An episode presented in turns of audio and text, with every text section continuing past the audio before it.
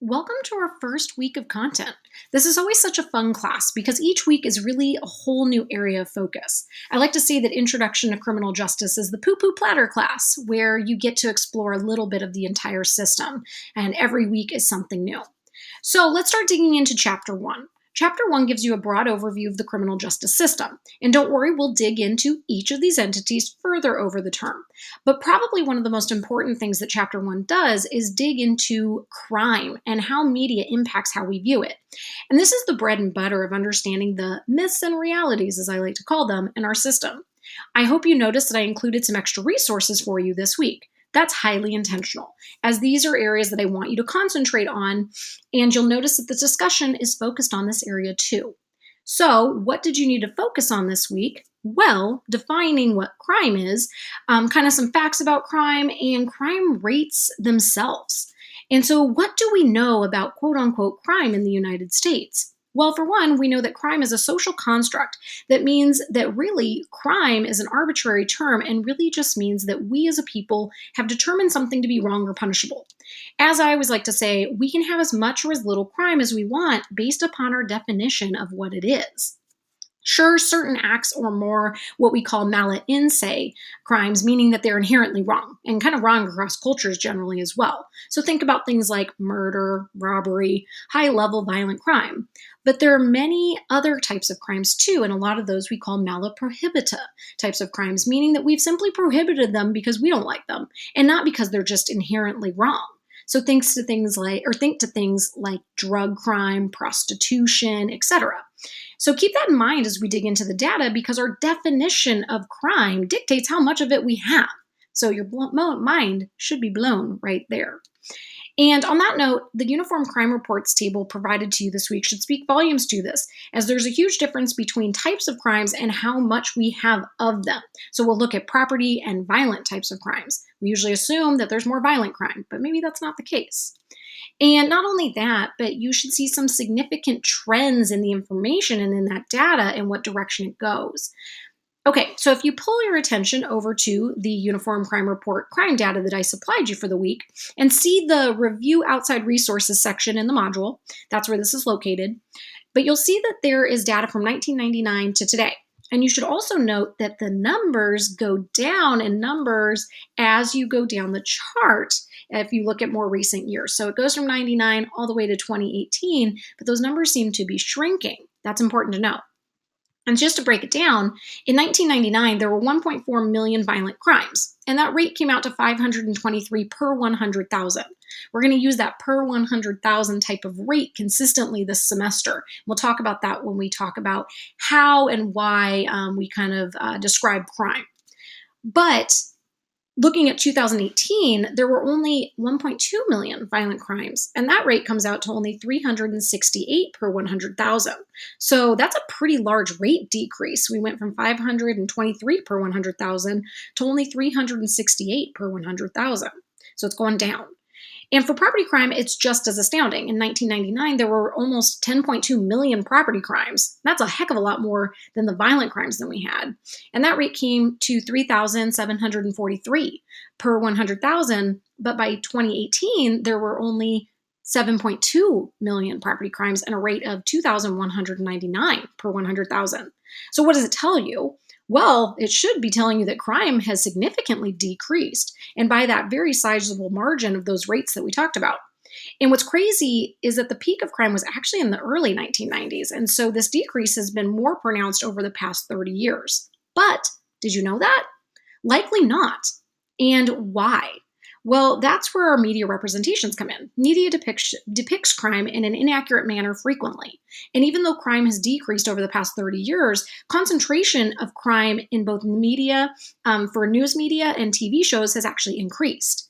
Um, and I'm sure there's a crime show junkie or two in this class, right? We usually are kind of entrenched in wanting to know more about crime and thinking that it's going up because of these things, but it doesn't mean that it has. And what it does mean, though, is that people then receive an inaccurate depiction and association of how much crime is out there. And we find that especially true now as people have more access to information than they ever used to. So, this is why you likely got your pretest quote unquote wrong, and that's okay. As was noted in the Pew Research Center fact sheet, most people's perceptions don't align with the data, so you are in fact quite normal from that. But now you know. Also, FYI, it takes uh, telling someone something about eight times to change their mind if they're already highly entrenched in not believing it. So I know a lot of you were like, no, I assume crime was going up. So that means I'm going to have to tell you at least eight times over this term that no, it's going down. And we have 16 weeks. So challenge accepted. Okay, that's the main takeaway that you need for this week is really about this media representation of crime. But there's still other important content too. First, this week should have exposed you to what the major entities are in the criminal justice system and to the philosophical ideas about how and why we have such a system in the first place. So, quick overview the CJ system is made up of three main pillars. The first is the police. Um, that's really people's first contact with our criminal justice system. They have a lot of discretionary power um, over whether to stop people, whether to arrest them. We then have the courts, and this is arguably the most powerful of the three pillars, as this is the area where decisions are made to prosecute or not prosecute, what charges to bring, and this is where we hand down the actual punishments that people get. So, pretty powerful. And then that last pillar is the corrections pillar. And this is where we put people once we've determined their punishment. And we have a lot of options with corrections. Um, most of this will associate with jails and prisons for you. And we also have community based um, corrections as well. And we'll talk more about these later in the term. So those are the major entities. And you can see the charts on slide eight and nine for a better understanding about how those all work as a system. But be wary, the charts do make it pretty intricate and they are pretty complex. I don't expect you to understand um, all of it, but it gives you a good visual. But why do we even have these pillars? Why do we have this system? That's the question, right? Well, we have different ideas about why the system is in place. Some believe that we have it to, one, control crime or to deter, right? Make people not do it again. And the system is there just to fact find, not to do anything after the fact to make people better. Another perspective in the second here is on the opposite side. Some think the system is there to rehabilitate, so to make the offender better, to fix them. Um, third, some people think that the system is in place to provide due process. It's there to make sure the process is fair and that people's rights are upheld. Um, there's also those who think that the system is there to provide fairness and to make sure that people are treated equally through that system. And then there's a line of thinking that says the system is there to restore people and to restore the community victim and offender through mediation types of programs that have these entities work together to kind of fix the broader problems. And kind of lastly, we also have perspectives that say that the system should be there only in a few cases and that there should be non intervention for most of the cases because labeling criminals has a negative consequence.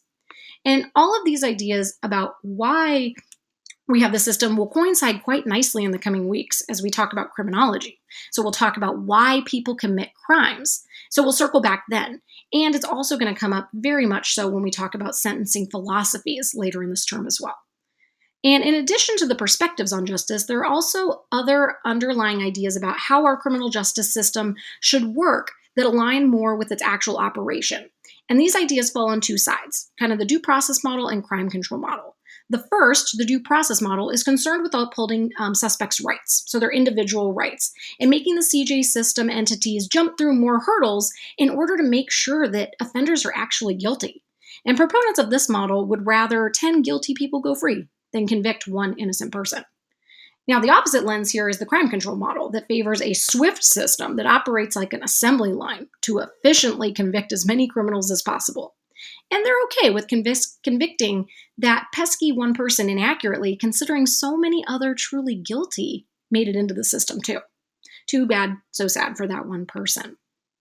And those models kind of frame our understanding of the system. So I wanted to make sure that you understand those as we enter into our coming weeks. All right, so to end, I know chapter one comes with a lot of content. That's to be expected, but don't let that overwhelm you. Um, and to end, keep your mind open to learning over the term.